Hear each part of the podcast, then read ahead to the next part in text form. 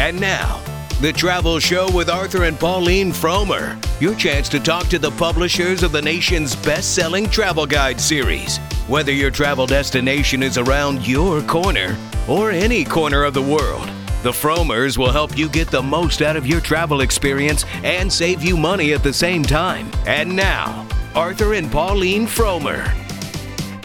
And this is the travel show in which we talk about vacations. Welcome. I'm Arthur Frommer. And I'm Pauline Frommer. And in the time ahead, we're going to be discussing travel. And we would love to bring you in on that conversation. If you'd like to be a guest, if you'd like to ask a question, email me at frommertravelshow at yahoo.com. But we also hope you'll come to us whenever you're planning your next vacation buy our guidebooks, visit our website, follow us on social media.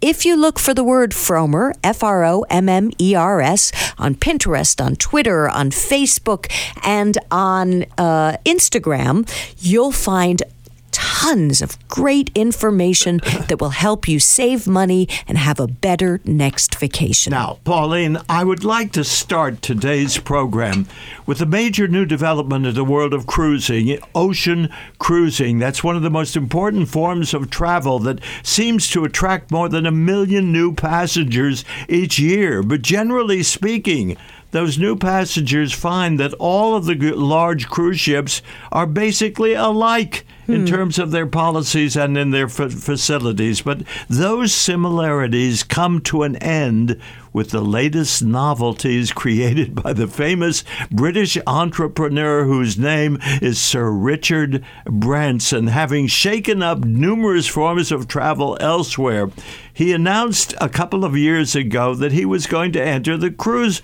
business with a ship that he called the Scarlet Lady. He also announced that there would be four ships and that the second one would be called the Valiant uh, Lady. And would you believe that around about a year ago, Branson gave us a few tiny, tiny hints about the ways in which the Scarlet Lady would differ from the standard cruise ship. There, were three in number. First, he, stay, he pointed out that on his ship, Wi Fi would be totally free of charge. He also stated that meals taken in the, in the ship's various restaurants would all be free of extra charge. And finally, group exercise classes. I emphasize the word group classes would be free of charge every morning. In this way, the Scarlet Lady was brought to our attention as a ship that would be a little different from the other ships. But more recently, more recently, and in fact, just a couple of weeks ago, Branson permitted journalists to go aboard the Scarlet Lady and to see the various additional ways in which policies and facilities in the, in the uh, Scarlet Lady, which has now become uh, begun uh, uh, sailing, how they would differ uh, from the normal standard ship. That matter of, uh, for example, they they have now pointed out that Wi-Fi would not only be diff- be available free of charge in your stateroom, but they would also be vi- be totally free of charge aboard the decks of the ship, so that uh, those young cruise passengers who cannot bear to be away from their laptop computers for even for even an hour or so, right. when they go out of their stateroom, where they go onto the open deck of a ship they will find that there's Wi-Fi there that they wow. can they can bring their laptops with them. They can stay in touch uh, with their emails and and with their uh, uh, internet news programs, whatever else they demand to state. But wait a second, that's uh, one of the, one of the uh, first of the major fashions in which the Scarlet Lady of Sir Richard Branson will differ markedly from all other standard ships. One of the uh, of the restaurants aboard the Scarlet ships will be a vegan restaurant. Wow. Carefully following the content of the vegan lifestyle, which means that it's never to, to offer uh, food that is animal produced. So Right. you will not find milk aboard a vegan restaurant. You will not find uh, butter. Sure. You will not find uh, any item, or eggs will not be. Right. Or fish of- or of- anything of- that breathes. uh, can you imagine? You will go on to the Scarlet uh, Lady. Lady.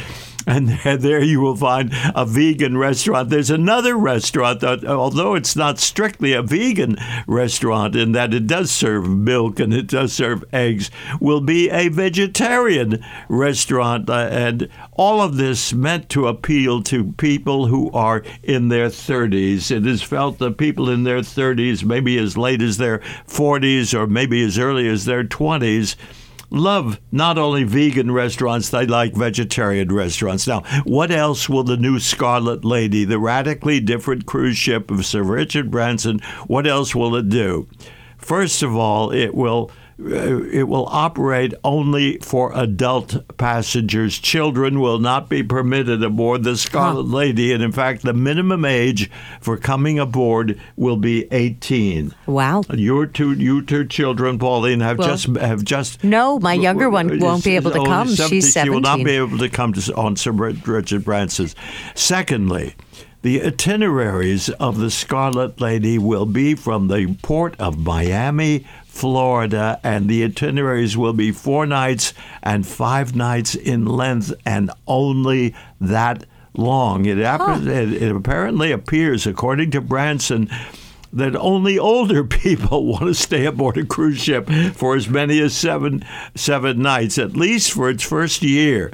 Aboard the so-called Scarlet Lady, all cruises again will be either four or five nights in length, leaving from Miami, Florida. The the Valiant Lady, which is the second ship to come in about a, a year from now, Right. will go on seven night cruises from Barcelona unless the four night and five night pattern proves to be so so Successful, popular yeah. that Branson will change his plans and and, and uh, propose only to operate for four nights and five nights uh, in, in in length. And to make sure that the atmosphere aboard the ship will be totally youthful in in uh, in flavor, he has arranged the daily activities in such a way that there are constant parties. There will be parties all throughout the day. There will be parties, obviously, in the evening. And to officiate at those parties, he will have a larger than normal staff uh, of DJs. Well, Wow. they- there will be DJs to the to, to found everywhere you look on the Scarlet Lady, and these DJs will be uh, will be equipped with music that they play, uh, so that the uh, people attending the parties can can uh, can trip the light Sure. fantastic as as it is just said. Pauline, there will be a tattoo parlor aboard Right. the Scarlet. Let's hope there's not Lady. rocky waves because, oh my goodness, can you imagine? And will enable people to decorate their skin, and that certainly is know, something you would never find aboard a, no, a normal uh, Cruise cruise, ship. ship. You will never find a, a, a dress code aboard the Scarlet Lady. Hmm. People can wear whatever they want, and nobody aboard these the Scarlet Lady is accepted to is expected rather to deck themselves out in a tuxedo or in an evening gown. People will wear what they want. There won't be set dining hours aboard the Scarlet Ladies. Cru- Cruisers will eat when and where they went and to and cater to them and hold on to your hats. The Scarlet Lady will have no fewer than 20 restaurants. Wow. And the passengers aboard that ship will be able to eat at any of the 20 restaurants free of charge and to experience every sort of national cuisine. and let me let me state that that that doesn't end the the uh, uh, Innovations? features and the devices of which the Scarlet Lady will be unique. There's more on every. Uh, uh, balcony Uh-huh. attached to a sta- stateroom, Pauline, there will be a hammock Oh, that's nice. A hammock permitting young cruisers to jump into the hammock and to enjoy a nap or or snooze, uh, recovering Very from the cool. from the endless From all the parties, to which yeah. they attach. There will be ha- hammocks spotted everywhere else throughout the ship, so that young passengers can take a restful nap after they have been up uh, late at night attending a party. And finally, there will be multiple swimming pools, not just one, but many spotted all throughout the ship for, for uh, a new type of passenger wanting to jump into the pool, and especially for. Uh, the obvious uh, effect of all of these changes is to appeal to a type of young traveler, someone in their 20s, 30s, or 40s, who has hitherto not uh, signed up for a regular uh, a cruise ship in the same numbers as older people do. And, and, so, as I said in the opening com- comments, this is a new type of cruise ship appealing to a new kind of cruiser who doesn't ordinarily take a cru- cruise. And Pauline, I'm willing to bet that this is going to be immensely popular. Well, I- it's I- going to be interesting to see if some of these innovations start popping up on other ships, uh, especially the tattoo parlor. I could see that on a Carnival cruise or on a Norwegian cruise lines. I don't know. But you're afraid that the motions of the ship will That's- cause the tattoo that- to be that does worry me. misapplied. Yeah, yeah. You may want to say I love mom and you come up with I love mop or something. I don't know. Anyway, I'm looking at the clock. We have to take our first break this hour, but don't turn that dial. There'll be more of the travel show in just a few moments.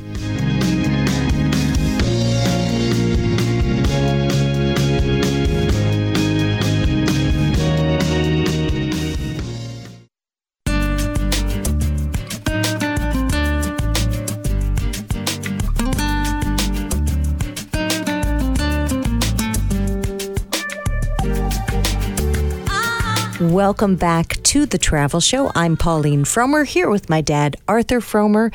And in studio with us, we have Nick Gray. Nick is the founder of Museum Hack. Uh, Nick, tell our listeners first what Museum Hack does. Museum Hack does renegade museum tours. These are live two hour adventures at some of the biggest, best museums in America, led by stand up comedians, Broadway actors, things like So that. So they're museum visits for people who think they don't like museums. Is that fair to say? Really, that's what our goal is. A lot of your listeners probably love museums, Mm-hmm. but there's tons of people out there who don't think that museums are a place for them. So we try to give them the juicy gossip and the fun backstories. Yeah. But you did a good deed the other day. You talked to the New York Times. Yeah. And you gave them an, a, a list of things that people can do to get the most out of a visit to the museum, even if they don't book your tours. That was very kind of you. Well, thank you very much. I'm happy to share that. So, what is one of the first things someone should do when they're going to a new museum? Well, it probably sounds obvious, but the first thing I recommend is you got to get a map.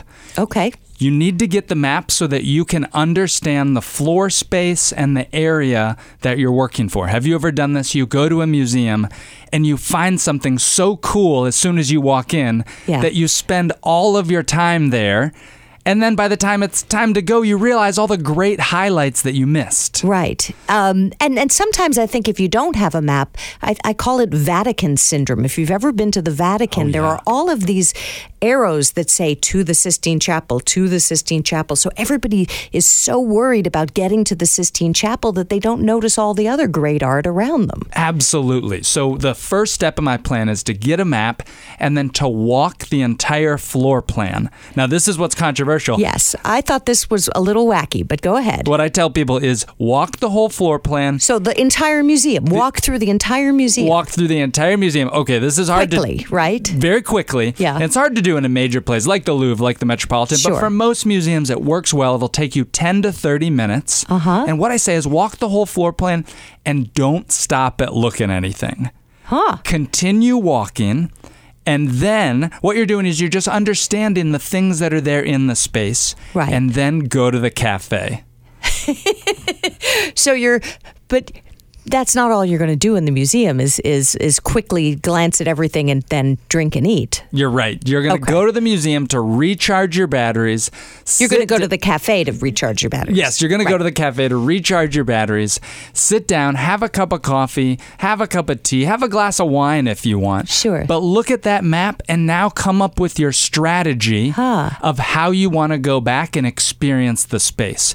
You know, museums are intense processes. You know Yeah. this. You're thinking and you're in your head. So I really suggest part number two is rest and recharge. Don't be afraid to sit down and collect your thoughts and really give yourself time to be fully present. So that's why I always go to the cafe and I love to get a cup of coffee or tea there and come up with my strategy. Now, I think a lot of people who go to museums, and for anybody who's tuning in late, we are talking with Nick Gray, who is the founder of Museum Hack.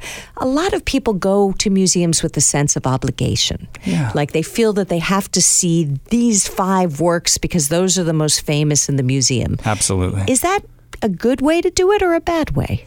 You know, many people, if they only have one opportunity to visit a museum if they're traveling, mm-hmm. they can feel that sense of obligation. My suggestion is don't overdo it. You can mm. always come back. Right. The way that I suggest people go is to limit your time. If you live in a town, and most of your listeners probably live in a town with a great museum, don't feel like you have to get everything in one visit. Right. Try to go and leave on a high note. Leave when you're still feeling great. And here's why that's important so you'll want to come back. Right. The mu- okay. Yep. So so wait. So we've before we go on to that, we've left our our museum goer caffeinated in the cafe. They've they've drunk, they've eaten, they've relaxed, they've studied their map. Now what? Now it's time to go back. Go back and see the things that caught your eye, that looked interesting, and those that you want to look at and explore more. Many times, museums will offer a downloadable piece of software on your phone hmm. uh-huh. where you can have an audio tour. You can read online to find more stories about the works. So I suggest use the resources available to you. Museums have incredible staffs that write a lot and share a lot of details about these works of art. Right. Go back to those pieces that spiked your curiosity and be ready to explore and see where your visit will take you. Now what about things that cost money to give you backgrounds on those works of art? Are those usually worth getting? Well, as or are you you know- talking about free apps? I'm talking about both. If a museum offers a tour, then I'm uh-huh. happy to go on the tour. If somebody offers a guidebook, I'm happy to pay for the guidebook. Sure. Because I know that they're the expert. But this isn't just for people to spend money on. If that's not available to you, know that many museums have tons of free resources available. The one piece of advice, though, that I want to give that's important is to think about the day of the week that you go to a museum. Hmm. Because for me, I like to avoid the crowds. Yeah. Who doesn't? Who doesn't, right? Right. And probably the worst time to ever go to a museum in New York City is on a Sunday afternoon when it's raining. Because everybody else in New York had the same Mm. Right, idea. right. So my favorite thing is to look up when the museum's opening hours are. Many museums increasingly have late night hours that they're doing as an attempt to reach new audiences. Yes, absolutely. It's a magical experience to go to a museum at night, as you probably know. Yeah, definitely. You also say that maybe some advanced planning that museums can be tough on the feet, so you should dress appropriately for a museum. What's what's appropriate? A tuxedo? Uh, no, not a tuxedo. we want to be comfortable Right. there, Pauline. I love to wear comfortable shoes. Yeah. And first and foremost, I'm thinking about comfort over fashion. Hmm. And for me, standing on my feet for so long, I'm always wearing comfortable shoes. Look, this might sound silly, but I also hydrate and I drink a lot of water. Mm-hmm. I also bring, and this might be illegal, but I bring some little sugary snacks like pieces of candy Right. that I can have in my pocket just to suck on or, or just to do something to keep that blood glucose and sugar going. Right. So I'm tuned in. Well, it's all great advice. Uh, if people are interested in, in learning more about Museum Hack, um, without mentioning any, because some of the some of the wor- some of the tours have very spicy names. Uh, tell us a little bit. We have got about thirty seconds left. Like, what's a great tour to take? A great tour to take, I believe, in New York City, Los Angeles, Chicago, is we have a general museum tour, and that's our most popular. It's what we call the museum. Um, uh, non highlights tour. And it's the secret things that you'll never hear about. And they're in most major cities here in America. Find it at museumhack.com. That's great. Well, you heard, you heard it from the horse's mouth, museumhack.com. We have to take a break. We'll be right back.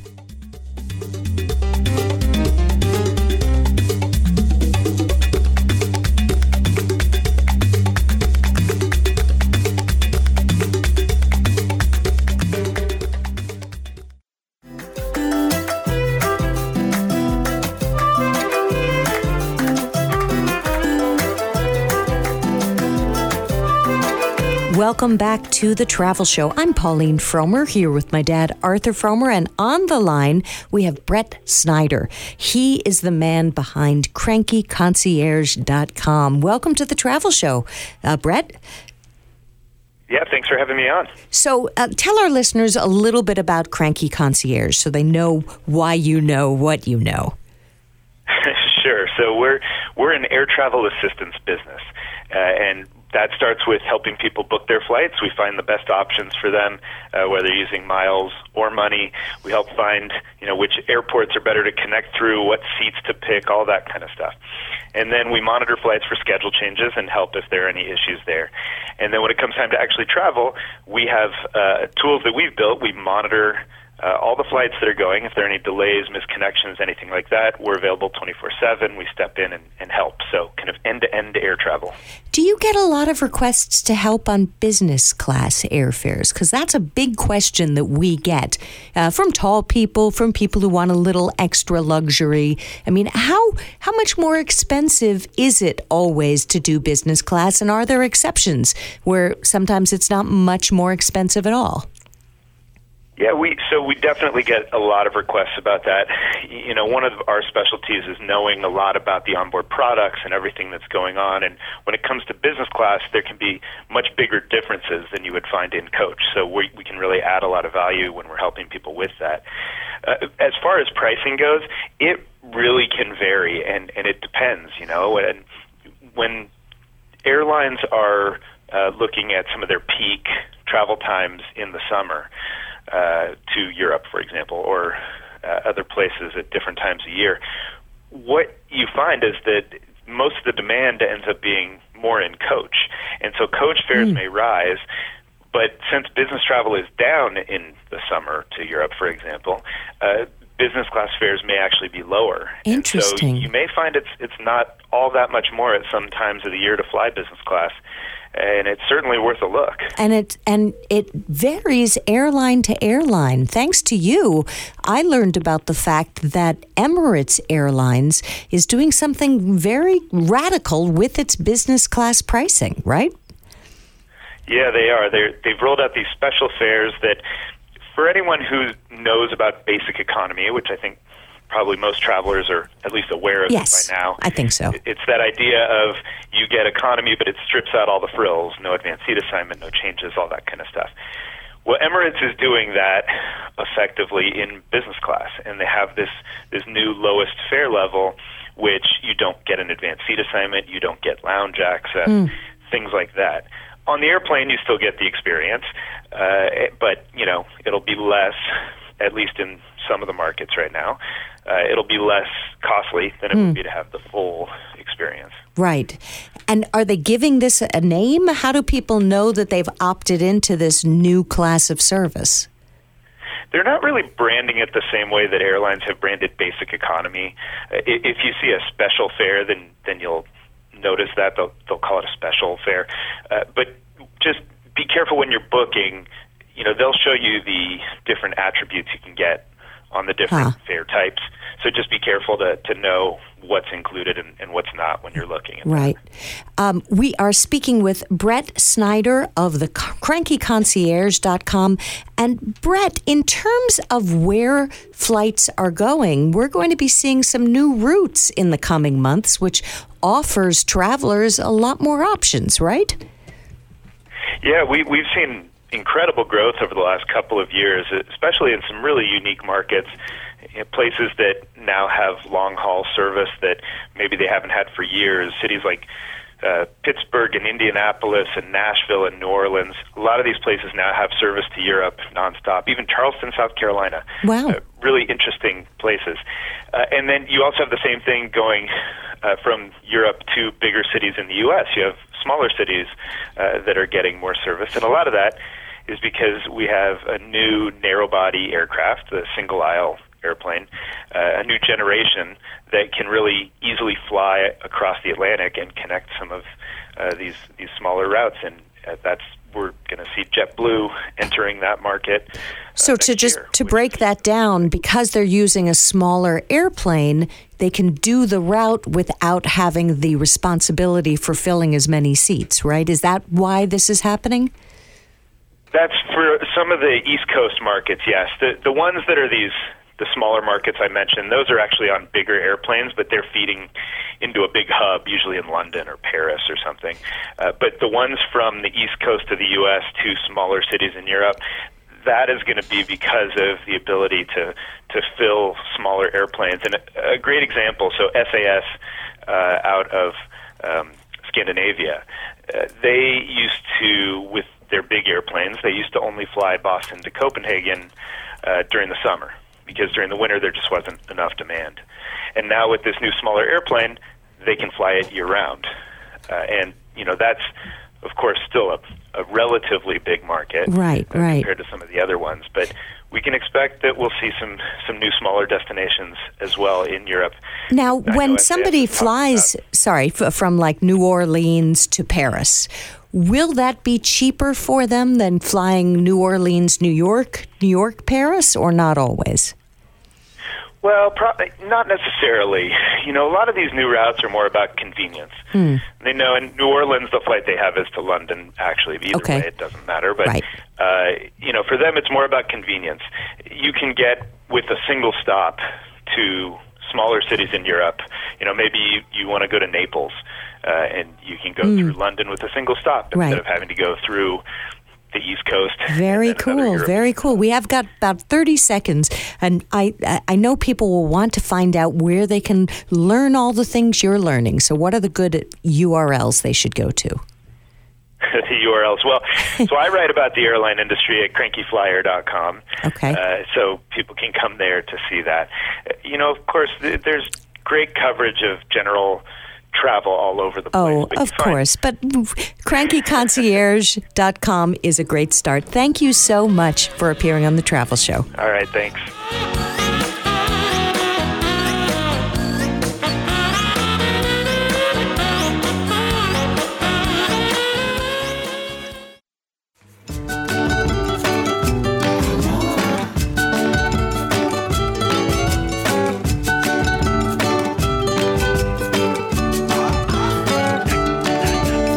Welcome back to the travel show. You know, it's always exciting to go somewhere new.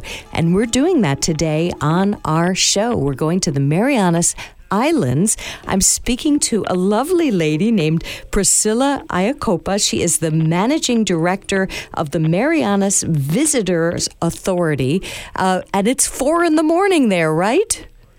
Yes, absolutely. Hafa adai to Pauline. That's how we say hello in the Marianas. Well, we are so thrilled and grateful that you got up in the middle of the night for you, for for us.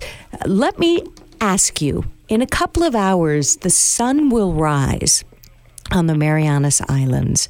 And what would a typical visitor see in the Marianas when that sun rises? Because I have a, a feeling that some of our listeners may not even know where that is geographically. Yes, absolutely. Um, so, you know, we are located in the western Pacific. Um, and so, in a few hours, a lot of our local residents and our, our visitors will see a great, a great sunrise. Um, it's always, y- you know, usually, you know, just the typical sun colors, right? With your orange and yellows, and it's just very breathtaking. Coming up over a, a blue, blue sea and a white sand beach? Oh yes, absolutely. That even makes it better. So the Marianas, you're sunrise and the sunsets in all areas of the island. so the Marianas are actually an American territory, like Puerto Rico. Where? So you're in the Pacific. Um, what if somebody were to fly to you? What would be the nearest hub that they would fly from? Um, well, you know, the Marianas is a gateway in Southeast Asia, right? And so, um, like I mentioned during the travel show in Chicago, um, Where we met. they would be yes, yes, um, would be from you know Japan, which would be three hours away from the Marianas, or if it was Korea, it would be four hours away. Um, so really, the Marianas is a gateway to South uh, East Asia Right. but we really want to share where we lo- are located at because we do exist. A U- I mean, come on, a U.S. territory. Yeah, U.S. in the West territory. We should all be right? visiting there. So if people do want to visit, what are the main things that they come to the Marianas to do? Well, you know, we have a lot of um, tourists that come here to, it's whether they are here for vacation with their families, you know, their children, or they're here to get married, or they spend their honeymoon here, or just a group of friends that just want to experience another tropical um, climate. Um, and, you know, with our authentic food that we offer, the cultural activities that we do have. So there's a lot of things that our tourists can enjoy. And again, you know, like you mentioned, the, the blue beaches and the white sandy And you're a big Um, you know- scuba diving and snorkeling destination, correct? Absolutely, we are great for uh, scuba diving. You know, and if you're not into scuba diving, you know, you could do snorkeling, or you could do golf. You know, so there's a lot of things that we offer. Is it fair to assume that because you're in a fairly remote destination, does that keep your reefs fairly healthy? Um, you know, we we we we try to keep them healthy. Especially, um, we do have a group of what's called um, AMINA. Um, they are the Mariana Islands um, Nature Alliance group, and so we're trying to enforce like just how our sister islands are doing it um, with Palau, as far as the sunscreens and making sure that you know we continue to protect our reefs, and of course, you know we don't want to to destroy. We don't want to destroy them. Sure. Um, now, I know that a lot of beyond uh, the, the fun in the sun and the water, a lot of people come to the Marianas to explore the World War II history there, correct? Yes, yes, that's very true. Um, you know, back in 1944, we actually, uh, just last year, we celebrated um, the 70, 75th year Battle of Saipan. Um, and so we have a lot of um, historical sites, you know, during World War II.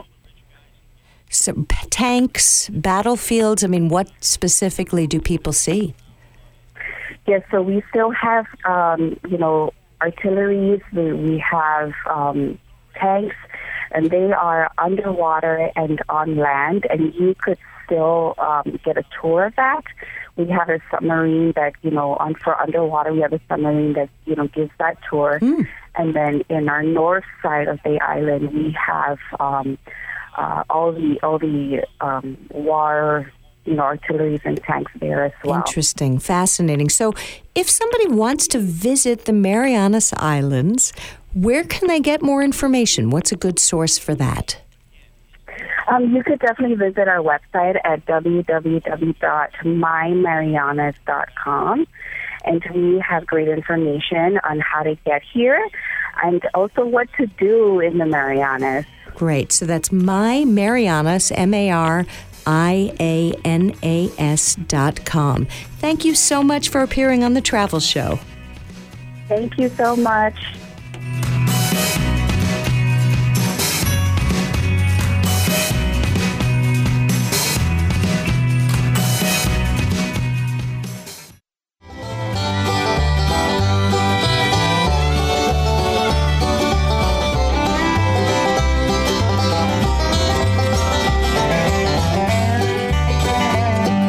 You're listening to the Frommer Travel Show. We started out this hour talking about the new Scarlet Lady, which is the new cruise ship from Virgin. But, Dad, there's other cruise news. Uh, Viking River Cruises has announced, or is it going to announce? uh, They actually haven't announced it yet, but there, there's all these rumors swirling, and it's gotten out. They are going to a new river. They're going to be going on the Mississippi. Isn't that That is fascinating? something that is a, a river that has been guarded jealously by a company called the American Queen. exactly. And yeah. they're going to have big competition now. big competition and, and the American Queen is a, a typical paddle boarder so the type of boat that that plied those waters for centuries uh, but this is going to be a sleek chic Viking cruise ship with probably much better food. I mean, you've taken the American Well, I no, Queen, no. The right? food was pretty good. The I, food was I pretty had no good? problem with the food aboard the American Queen. Well, I know was, you- I was uh, uh, badly affected by the s- uh, statements that were made that looked like they were pro-Confederacy. Huh. Pauline, I, I didn't like the politics of some of the Riverlorians, as they were called, the historians who delivered uh, speeches to the crowds aboard the American Queen. But the Viking Queen, of course, won't suffer from that. Right, I wouldn't think so, uh, but it's going to be very interesting uh, to see how Viking remakes that, that river because they, there's been no competition there. In other news, not having to do with boats, Air New Zealand is announcing that it's looking into creating some lie flat seats in economy class. Wouldn't that be amazing? that amazing? So there would be six More power to yeah, them. there would be six per voyage. They would cost more than a typical economy class ticket, but far less than you'd spend to go into business class or first class because you're not going to get drinks, you're not going to get, you know, elaborate meals, you're not going to have a non-plastic silverware probably. Uh, but this could really change because that's a heck of a long flight. And from- Pauline, that's for from Air New Zealand. Air New Zealand, it's all still in the planning stages, as is Viking River Cruises, uh, announcing that they're about to go onto the Mississippi. But for, for travelers who want more options and maybe a little more c- comfort, uh, in these two types of travel, I think it's very interesting, um, very interesting news. We'll, we'll see what comes of it. Um, you can read about these things, and I know Dad has written uh, about many op- other things on frommers.com. I want to end this show by, by reminding you that we're not just on radio. We, we hope you'll buy our books. We hope you'll visit us on our website, which we spend a heck of a lot of time working on, and we're very proud of it. It's called frommers.com. And follow us on social media. I'm looking at the clock. We have to say goodbye for this week. We, we thank you so much for And we, listening. we wish you a hearty bon voyage.